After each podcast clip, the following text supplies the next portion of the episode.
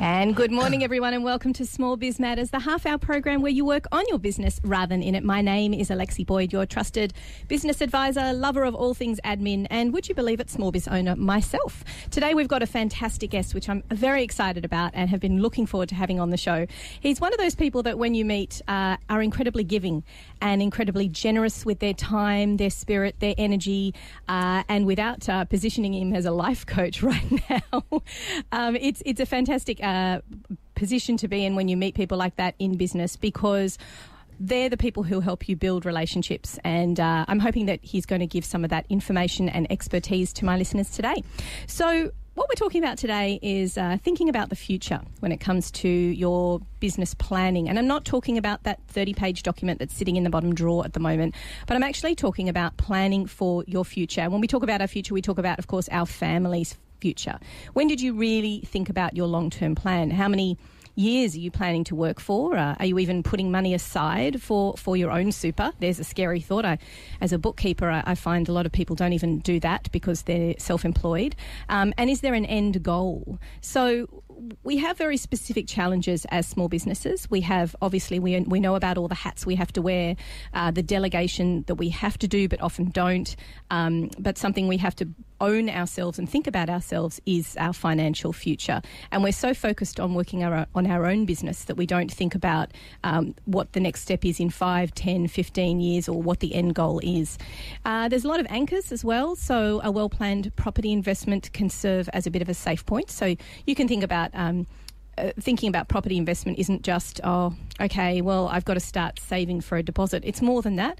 It's a lot more planning and it's a lot more forethought. And that's what today's, uh, today's guest is going to bring to us today. So, welcome to the show, Daniel, first of all. Thank you, Alexi. Lovely to be here. Now, you work with uh, a great company called DPN, and um, that's uh, it's funny though because when, when we met and when we, we chatted about your business journey originally, um, I, that's what I find fascinating about my guests is quite often you think, oh, okay, you, you know, you, you're a photographer, so you must have been in advertising, and then you got advertise advertising, and but the last time I've had people like that on the show, they have completely different journeys that you wouldn't have imagined. Mm-hmm. And what I find fascinating about about your small business journey is that you're actually a restaurateur. Correct. As yes. well as. as so well you as. haven't even put that hat aside. You're like the multitasking king. I mean, I don't know, anyone who is in the restaurant business can do anything but own one restaurant and then sort of struggle through that. But you, have got multiple restaurants that you own, plus I do. Yes. You're very heavily involved in a lot of networking groups. Absolutely. so what what led you to this uh, journey where you feel that um, you want to benefit other people with property investment. I mean, that for me, that's just a bit of a disconnect. Where did that? How did that come into your yeah, life? Certainly. So, uh, I guess um, my journey started started working for myself about 17 years ago, and. Uh, I think I started off like a lot of small business owner operators. It wasn't even about the money. I just wanted to work for myself. You mm. know, I didn't like being told what to do, and uh, I see that in you. yeah, you know, you, you, just want to make your mark in the in the sand. And uh, I didn't really think about what the future would hold, and I thought that hospitality would be something that suited me because it was what I was doing when I was going through university, through my undergraduate and through my postgraduate. And uh, I just thought, yeah, look, I love it.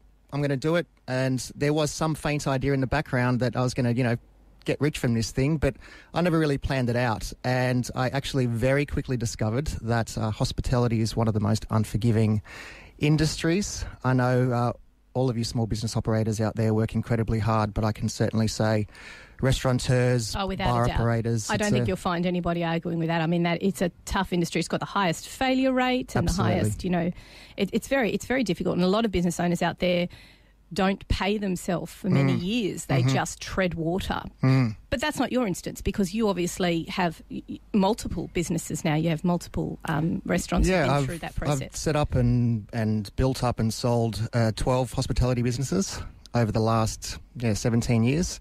They haven't all been a success. Uh, I'm currently sitting at about a 70% success rate. So, you know, there have been a few, a few dozen, a few failures, which I try not to tell too many people about. But uh, Except for the hundreds of people listening. Yeah. no names will be named today. But um, yeah, I think actually the the impetus for me to to get into property investing myself and to assist others was the anxiety that I uh, suffered as a result of going through some bad, having some bad business decisions and just working incredibly hard in my business. And uh, one of my epiphanies was when I actually started to have some success in my in my bars and my restaurants and generate a little bit of cash and um, discover this thing called property and understanding that I could take the money that I was making from my my restaurants and use that to invest and then having this light bulb moment that my business wasn't actually working in my restaurant businesses just to make money. It was actually using that as a vehicle to generate income to then build real assets. So I think it was that light bulb moment that I had, and that would have been probably mm, about eight years ago now, and starting my investing journey. Uh, that's given me the you know desire to want to help other people. I see so many people struggling, not just in hospitality, in lots of different businesses, and uh, I just think if if I could help to take you on a journey like I've been on myself, that would really be of some use. So the thing that I find uh, the disconnect. I mean, obviously you're incredibly driven. You you would and you strike me as someone who would be an incredibly good manager. So I know that seventy percent success rate would have a lot to do with the way you manage your people. And uh, I'm just going to share a little moment that we had mm-hmm. um, over over drinks that time when we had our meeting, and there was a lovely moment where one of your head waiters came over just to check on us and see if we needed anything. Mm. But you could instantly see that rapport and so I believe that, you know, in hospitality, you have to have obviously that rapport with mm. your staff and, and make sure that you hang on to them and, and that they feel loved and nurtured. Um, is that something that you bring to the business world when you're making those connections that I mentioned at the beginning of the program? I think anyone that's really um, you know, got a bigger vision for their business, mm. I think they are doing that absolutely. And um, that's part of the success, that seventy percent success rate. Certainly, yeah. certainly not across the board with hospitality by any means. Of course, yeah. yeah. Um, I've got forty six staff across two businesses at the moment. This is outside of my work with uh, with DPN, outside of my property work, and I knew quite a while ago that if I was going to be able to fulfil my vision and and you know get to my end goal I would need to give my team ownership, um, and that was the, that was the start of that process. Is just having this idea that all the ideas shouldn't be mine, all of the direction shouldn't be mine. In fact, the more that I would give to my team, to my management, to my exec chefs, the more they'd take that and run with it and make it their, their own. And now they're not working for a paycheck; they're working because it's it's their baby. Mm. Uh, and I see myself in the business as more of just a guide and a mentor now, and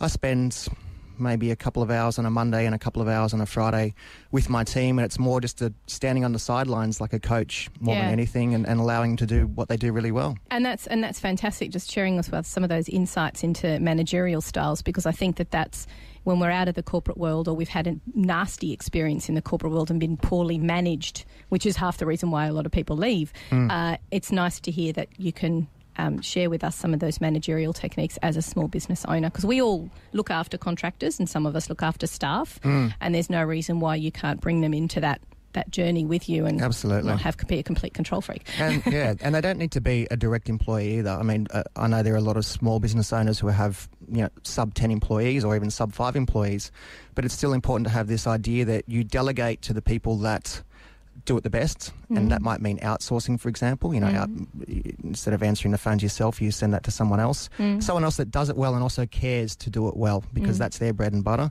Um, it might go to an independent contractor that just works part time. You know, mm. they, it might be a, just something as simple as outsourcing your bookkeeping um, to, to an expert that really loves to do that. That's they wake up and they live, eat, and breathe. Those crazy fantastic. People. Yeah.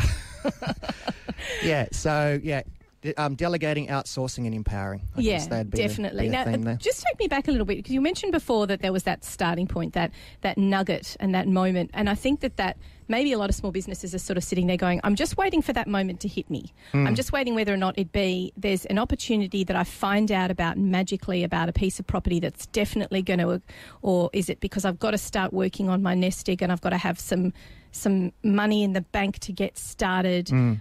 Where does that ball start rolling? Is it meeting the right people? Is it connecting with the right uh, DPNs of the world or whatever it is? How does that small business owner make that huge leap of faith and just saying, okay, I think property investment, for example, is the way to go. Mm. Um, and this is how I'm going to start the journey because I think that first step is always the most difficult. Certainly. Um, I think um, baby steps is incredibly important. It's what we do on a on an hour by hour, day by day basis to want to make ourselves better, make our businesses better. But I also think uh, I would say if there's one thing that we could do today to make tomorrow better, it's allocating the first part of our day to plan. um, five minutes, 10 minutes, half an hour. And it means thinking, what do I want tomorrow? Today I'm going to plan not just for the rest of my day, but tomorrow and next week. And extrapolating that out as far as you possibly can and then looking at, you know, what do I want in one year? What do I want in five years?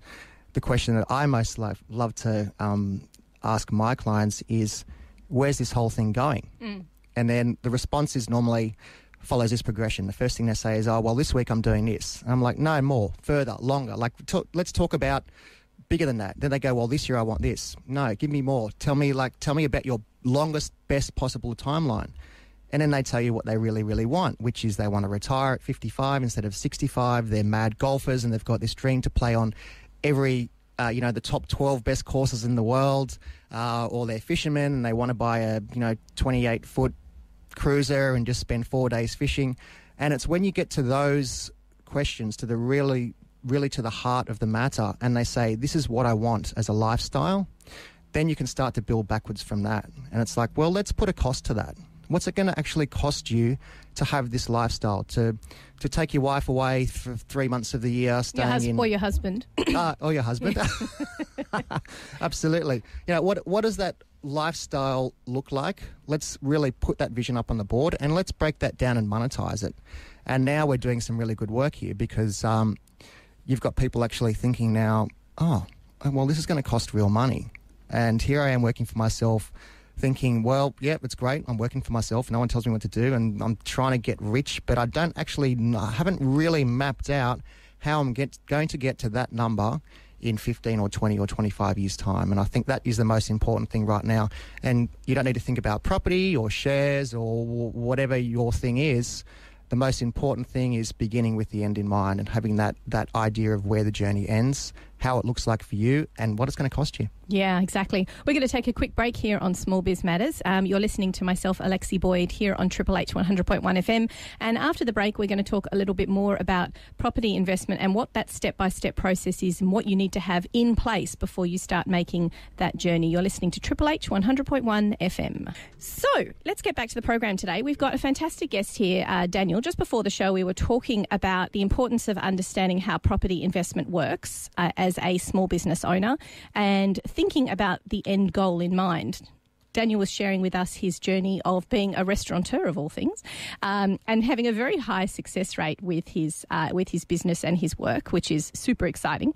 Um, so, Daniel, let's go through the the process of you've made that decision. You've gone, okay, I want to retire in twenty five years. Mm-hmm. I'm assuming everyone here who's listening is thirty. Let's be more realistic. I want to retire in 20 years because I'm more like 35, 45. And do you sit there, and I can only do this with spreadsheets. I'm mm-hmm. sorry, I am a bookkeeper. Do you sit there with the spreadsheets, you count out the weeks from when you literally want to retire and then go, there's the weeks, this is what you earn now, this is what you've got to put aside, this is when you need to make that investment happen mm. if it's not happened already. Mm-hmm. Um, and this is where the projections happen. I mean, who has all that data? Uh, you make it sound so difficult, Alexia. It's because I said the word spreadsheet. Because your brain went, oh my God, no spreadsheet. I know. As soon as you think about a spreadsheet, your brain just stops working. uh, it, it, that is essentially what we do. And I, I guess um, to do that across everything, you really want to have a, a, financial planner there. But certainly, with respect of just focusing on property, it is a little bit easier than that. Um, you know, there are some basic numbers that we want to work with here, and um, the first number that we want to work with is understanding what our asset base is now. An asset being an investment property, mm. and understanding what that's going to be worth in the future, mm-hmm. uh, and it increases over time due to this wonderful thing we have in Australia called inflation. Yeah, and crazy property prices. And crazy property prices. And then we also want to understand what our return is going to be on that asset, uh, return being the rental income that we get minus any expenses that we have, mm-hmm. and how that also grows over time because you, you're. Uh, good landlord, but you put your rent up uh, at least alongside CPI every year, and then you look at that asset in 25 years' time, and you say, well, that returning me an average return of four percent, which is a, a number sort of like a a realistic number. Is it conservative? I think it's. i I'm a fan of number. conservative uh, planning. Yeah, I've heard that if you've got a portfolio returning you six percent, you're really outperforming the market. Uh, okay. But I think long term over, and I mean 20, 30, 40 years and beyond, if you use the number four percent, that's after all of your costs. I think that's a that's kind of like a realistic conservative number to work with. Mm-hmm. So if you can imagine. Um, a common number that my clients come up with that I'd like to retire on is say, you know, thousand dollars a week as passive income that they're getting. Yep. So that's going to work out to fifty-two thousand dollars a year, Mm-hmm. um, which you're looking at about a two. Uh, what are we looking at? So in in today's terms, that's about one point three million dollars worth of uh, property. But of course, in twenty years' time, um, taking inflation into into play, it's going to be almost double that. So. You're never going to save there, right? You no, can never I'm never going to have two point million, two point six million dollars no, in the bank. if you divide that by 25 years, I think it works out to be maybe 80 or not 80 or 90 thousand dollars a year. My Wow. maths isn't very good Yeah. on the fly like that. Um, you just can't save that sort of money. So the idea is to get that asset under your belt as soon as you can, and let the the uh, the power of time do all of the heavy lifting for you, and just make sure that the return that you're getting on that asset as it grows, uh, you're also putting your rent up as well. And you'd be surprised. You only really need, you know, to get to quite a healthy number. You only really need maybe one investment property now, and maybe one in your self-managed super fund a little bit later on down the track when you've been building up that up When to you've a been healthy paying level. your own super, when you've been paying your own thought. super, and I think we're going to talk about that in a little bit. Mm. Um, and all of a sudden, you've got a, a nice, healthy passive income there. So at the beginning, you mentioned the importance of having understanding what your abilities are. Now, you can't do that unless everything's up to date. And I mean, so many times uh, people approach good accountants or good bookkeepers and say, I'm completely behind. So this is not something you can even get your head around until you've got all of your BASs up to date, your, mm. your taxes done. I mean, I know a lot of small businesses say, well, I've got until the following May mm-hmm. to get my tax done. Mm. That's nuts. That is. I mean, you've just got if you're up to date with your BASs and everything is locked in and you've you've done it as accurately as possible, and apart from the creative accounting that accountants do at the end of the financial year, mm. why don't you just hand it over? So I think, in a way, um, the BAS process is actually a bit of a gift. I keep saying this to my clients. It's a good thing because it forces you to keep everything up to date, and that's crucial in order to understand what your financial position is, in order to be able to understand what you're capable of in terms of these investments.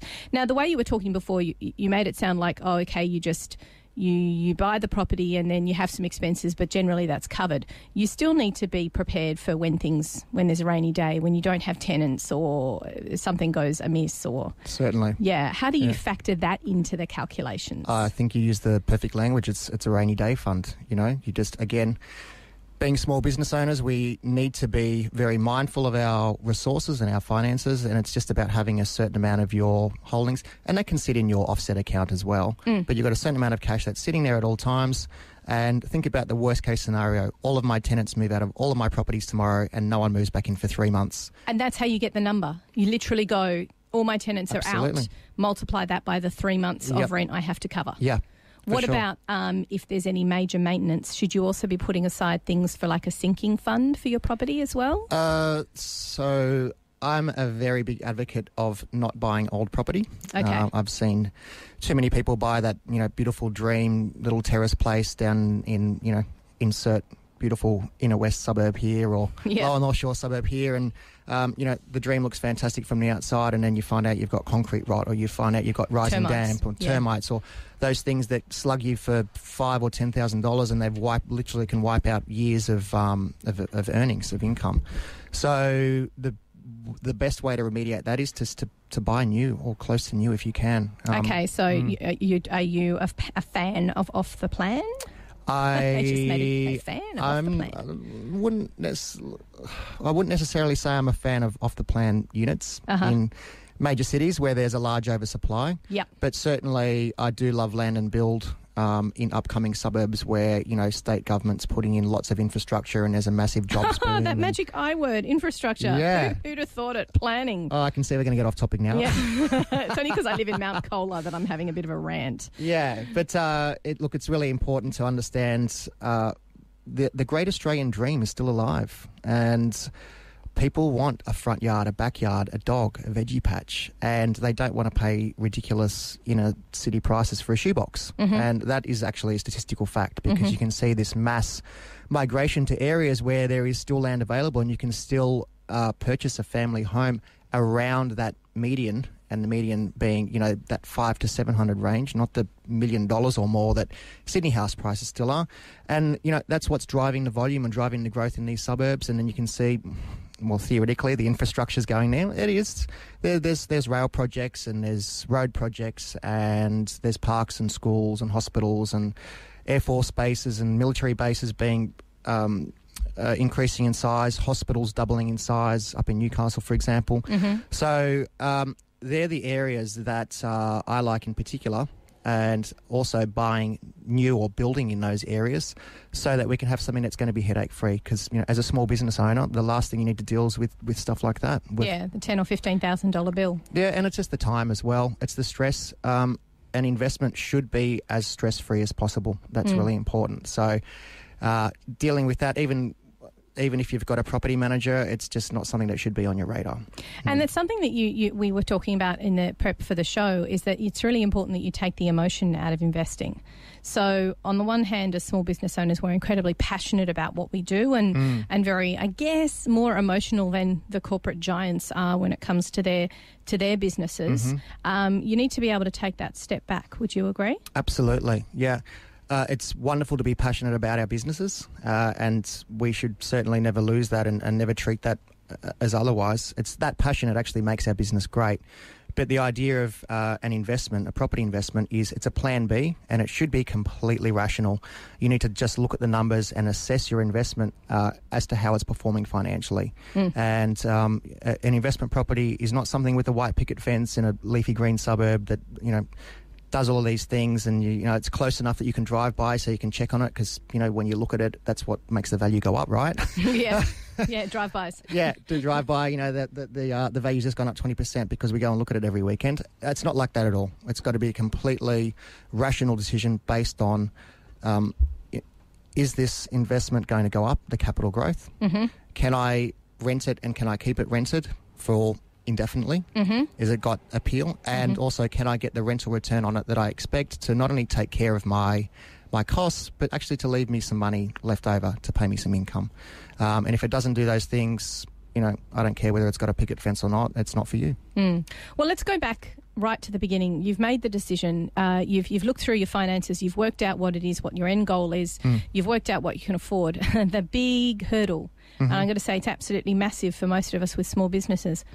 Borrowing. yeah I mean, the bank looks at us, literally turns around, and you know walks turns their away. nose up yeah Um, absolutely and I know there's more options than just banks. Mm-hmm. And I guess this is where we start talking about the importance of surrounding yourself with good people. yeah Um, and I guess a good mortgage broker is, is what we're leading to here. Is that is Certainly. that really what we're talking about? So you're absolutely right, Alexi. We need to surround ourselves with the best people resources that we have, as well as the, the, the best financial resources. That's your bookkeeper and your accountant. You know, have this conversation before you even start your investment journey. Hey guys, I'd, I'd like to buy some investment property. We need to make my books look fantastic. I think uh, it's easy for us small business owners to be preoccupied with tax minimization and hiding money so we don't pay taxes yeah. and uh, that will come back and bite you in the backside when you need to borrow money. So um, you speak to your accountant, your financial planner, your bookkeeper, and you say, let's get this business looking tidy. Mm-hmm. Let's make it presentable so that when a lender has a look at us and um, gets their uh, feeble, non-small business oriented minds around our, our books, um, we look appealing. So that's the, they're the first people to speak with. The second one is a, a fantastic mortgage broker that understands the needs of a small business person, and they'll do things like um, they also understand how to explain to a lender how to do things like adding um, depreciation on your plant and equipment back uh, as income, which a lot of lenders just fail to do. You know, if you your your uh, your return might say that you have you know written off fifty thousand dollars in equipment, for example. Now that's actually money that it's actually sitting on your balance sheet as a, as an asset, but a lot of banks look at it and go, oh well, they've lost that money.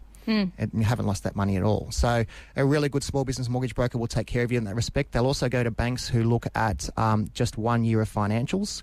So, say, for example, you're in your, your second or your third year of business and your first year was an absolute disaster, but your second or third year is actually looking quite good now. Uh, there are a couple of lenders out there that will just look at that. So that's really important as well. understanding. But doesn't that mean you need a bigger deposit if they're only looking at? I don't know. I, literally, I just have no clue. I'm, I'm like my listeners right now, having no idea about how this works. Uh, not necessarily. Not necessarily. There are a couple of lenders out there that are very sympathetic and understanding to small business, and there are some that aren't. And I'm not going to name any names Pity here, uh, but you know who you are. if you're listening.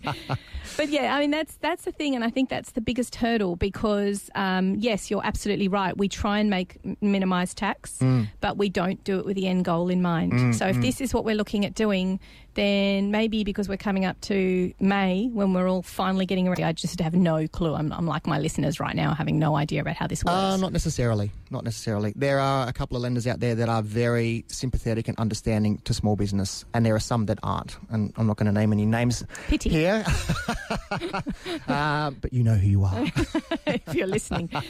But yeah, I mean that's that's the thing, and I think that's the biggest hurdle because um, yes, you're absolutely right. We try and make minimise tax, Mm. but we don't do it with the end goal in mind. Mm, so if mm. this is what we're looking at doing, then maybe because we're coming up to May when we're all finally getting around to doing our tax from 16, 17, which might I remind everybody was eight months ago, you're starting to look at your financial position with that in mind, not with I'm trying to minimise the amount that I need to pay the ATO at the end of this. Correct. Right, Absolutely. okay. And uh, yes, unfortunately, a lot of the time that might mean that we do pay more tax. Mm. Um, but the question that I ask people is that you know, would you rather be paying thousand dollars tax or hundred thousand dollars tax? Yeah, exactly. And And you have to be careful as well because obviously you need to be able to service whatever it is and you need Mm. to have that rainy day um, am- amount in your mind as well Yeah. and and what are the sort of setup costs what, what's that pool of money aside from the deposit Mm. um, which varies on depending on what type of loan you get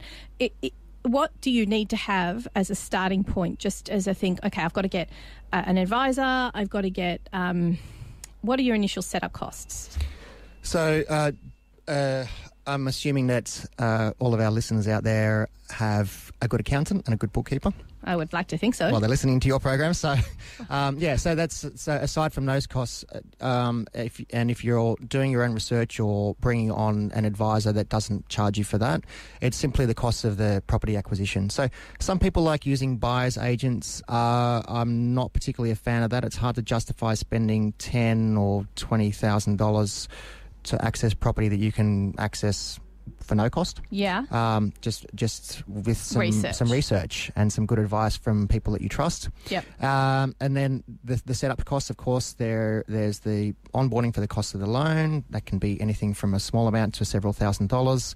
Uh, when you're building, you've got some holding costs. So as you're drawing down on your um, on your loan, there'll be a little bit of repayment there to cover the cost of the the um, the repayments on the land, and then as your builder is building for you, there'll be a, a few thousand dollars associated like that. That might be somewhere between eight and fifteen thousand dollars Mhm. on a five hundred thousand dollar property. Mm-hmm. Um, And we're talking, you- you've got that vision in mind, or people are looking at land and, and build packages I always at do. the moment. Uh, Yeah. yeah, I always do. Um, if you're going to something existing, those costs might be less, but then you've also got things like pest control reports and, and things like that. So it, things do creep up.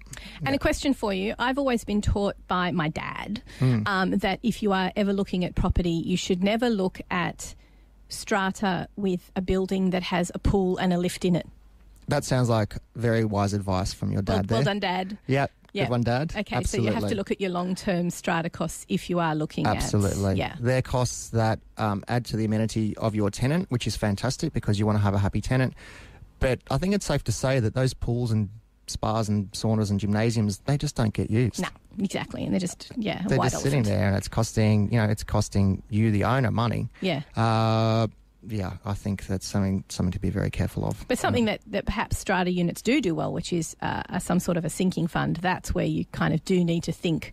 I just need to put something aside, either for the fact that the tenant's are not there or for some major repairs or something like that. Yeah, I th- the biggest uh, money burner that I see, um, you know, existing and, and past clients getting into in, into other investments is they'll go into an old property, uh, they haven't gone back and looked through uh, you know enough of the history of the strata, and then they just don't realise that there are a whole bunch of inherent issues there. Yeah, like And then- concrete cancer. Like concrete cancer. Yeah. And all of a sudden you're putting in fifteen thousand dollars a year for the next five years. Yes, when there was no sinking fund previous. When there that. was no, or there just wasn't enough money in there because no one had planned for it. Yeah, yeah. and then that's also uh, that that this also snowballs because now you've got three or four people in your building who can't afford to to pay that money, so then they'll try and sell, and now all of a sudden the whole apartment block's got a, a just a whiff about it, um, and there go your chances of trying to sell and, and, and make a profit Yeah. if that's what you wanted to do. So yeah, it's uh, look in general, apartments. Uh, Older apartments and especially off the plan apartments, there's certainly not for me.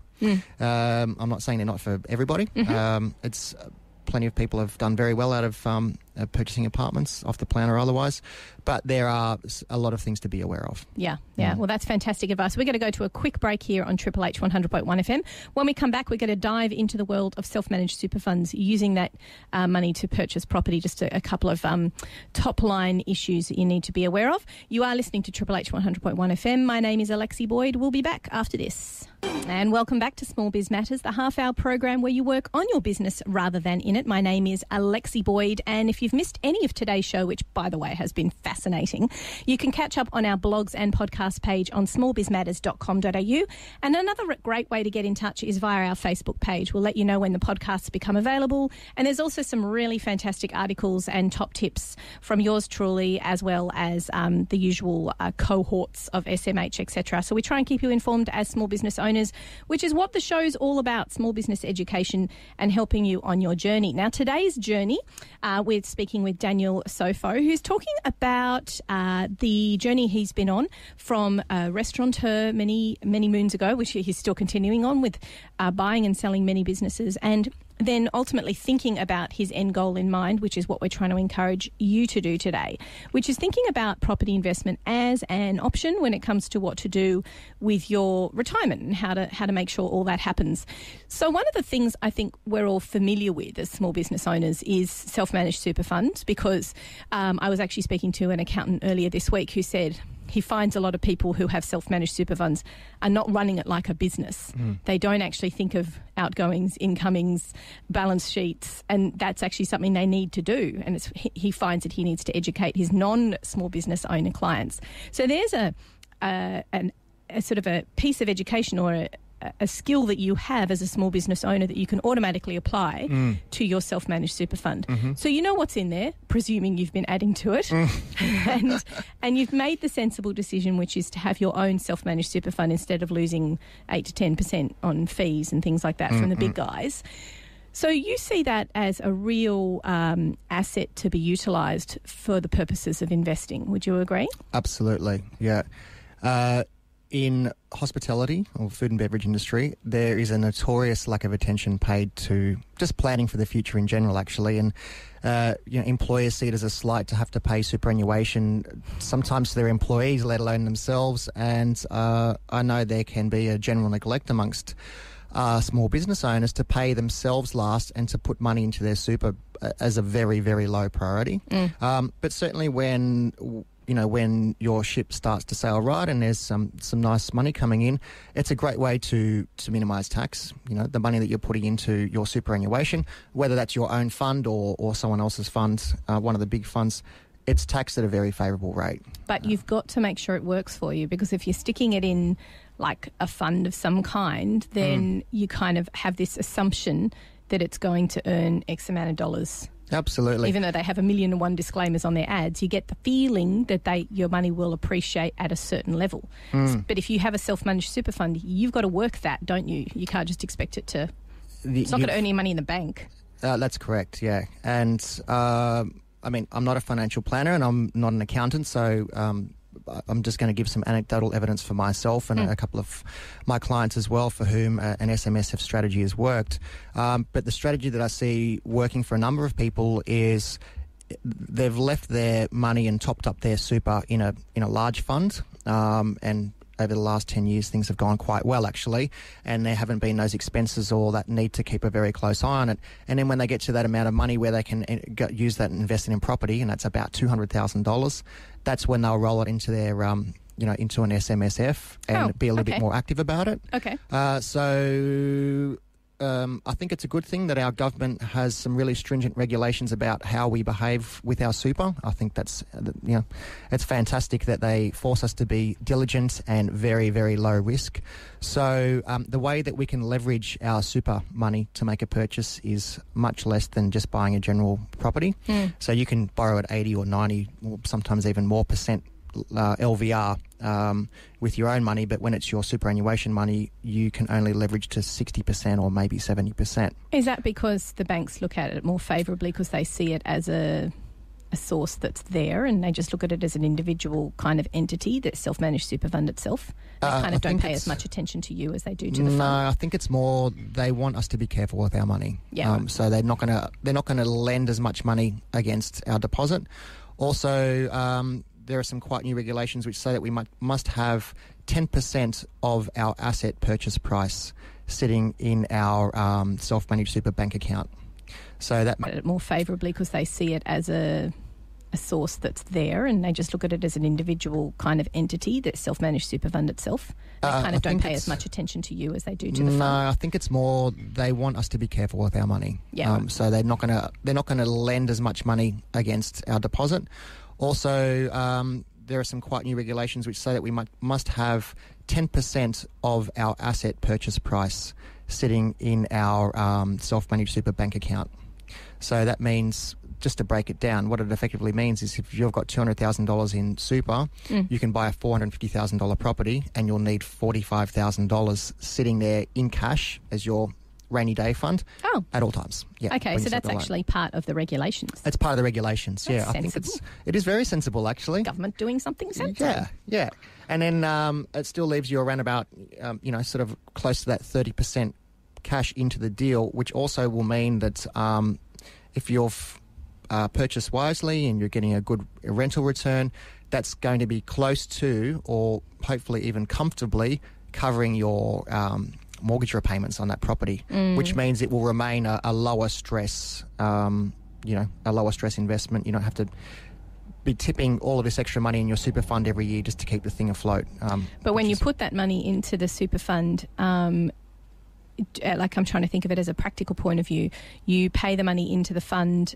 so that you've always got that backup there. So you need to continue putting money into the fund, obviously, as a super, as a superannuation thing. absolutely, I think that should be a a lifelong good habit to do that. And you can't draw it out you can use it in to- certain for the ways. in, for the property. Cor- uh, for, or yeah, or for, For maybe another acquisition down the track. Yeah, yeah, Um, yeah. But you're not allowed to use it as no. cash flow. It's not a slushy fund. Yeah, yeah.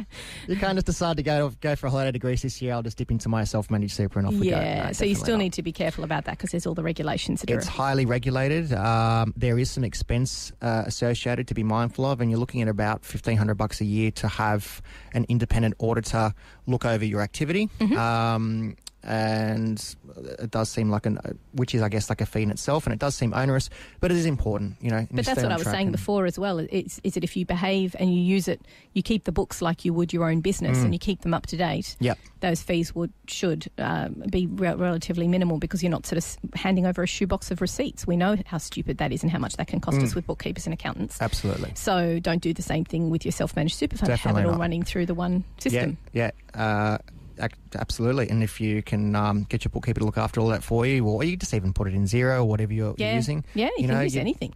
You need to pay for a few repairs, or your tenant needs something, and Yep. or something breaks, and it's whatever it is. all there. And then all you do at the end of the year is go, accountant, there it is. Yep. Just have a look at it. Yeah. So that comes back to what you were saying before the break about about keeping everything up to date. Mm. So you've got to be mindful, I think, is the takeaway from this section is that you've got to be mindful of the regulations. Mhm. You've got to be mindful of what that pool of money that you must keep there, Mhm. and then also the pool of money that is probably sensible for a rainy day as Mhm. well. Mhm. You've got to be mindful that you can't just use it as a slushy fund. Yep.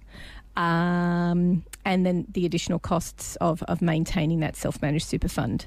And then you've got to invest in a good property that's going to make you money so it accumulates at the rate at which you Well, want that to is the most important. play on all the golf puzzle. courses at the end of the day. That's right. Yeah, absolutely. Well, that's a, it's a pretty good summation of everything we've pretty much covered today, and it's it's been an incredibly um, valuable journey. I think. Thank you for sharing with us your journey, your My small biz pleasure. journey, um, and it'd be great to have you back on the program again. We might dive a little bit into in a few months' time. We might talk a little bit more about the different um, types of investment beyond property perhaps or you know a little bit more about your journey that you've been on when it comes to investment and how you got to this point because be you share. didn't talk about your mum I and did. I loved it when we when we had we I came to one of your networking events and that was a fascinating speech just about how. Uh, but you don't want to see a grown, point. a grown man cry on radio. Yeah. So. well, you don't because that's you don't see anything on radio. Anyway, look, thank you very much for coming on the program. Tell us Thank a you, little bit Alexa. about how people can find out more about you if they'd like to learn more about the DPN program and yourself. Yeah, certainly. Well, I'm always up for a coffee and a chat. Um, I could talk about property investment endlessly, as you can probably tell today.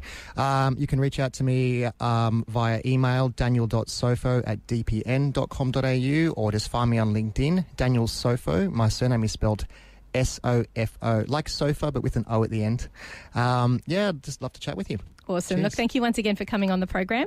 Those of you who missed any of today's show, you can, of course, catch up on our blogs and podcasts page on smallbizmatters.com.au. And don't forget to subscribe to our newsletter because it'll keep in. Uh, keep you informed on all the events that are going on on the Upper North Shore. And if you have an event you'd like us to broadcast for you, then just get in touch via the website and we'll add it to our event calendar.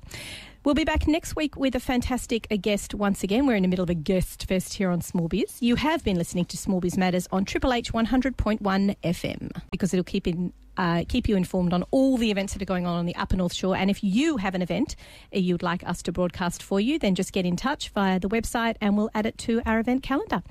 We'll be back next week with a fantastic guest once again. We're in the middle of a guest fest here on Small Biz. You have been listening to Small Biz Matters on Triple H 100.1 FM.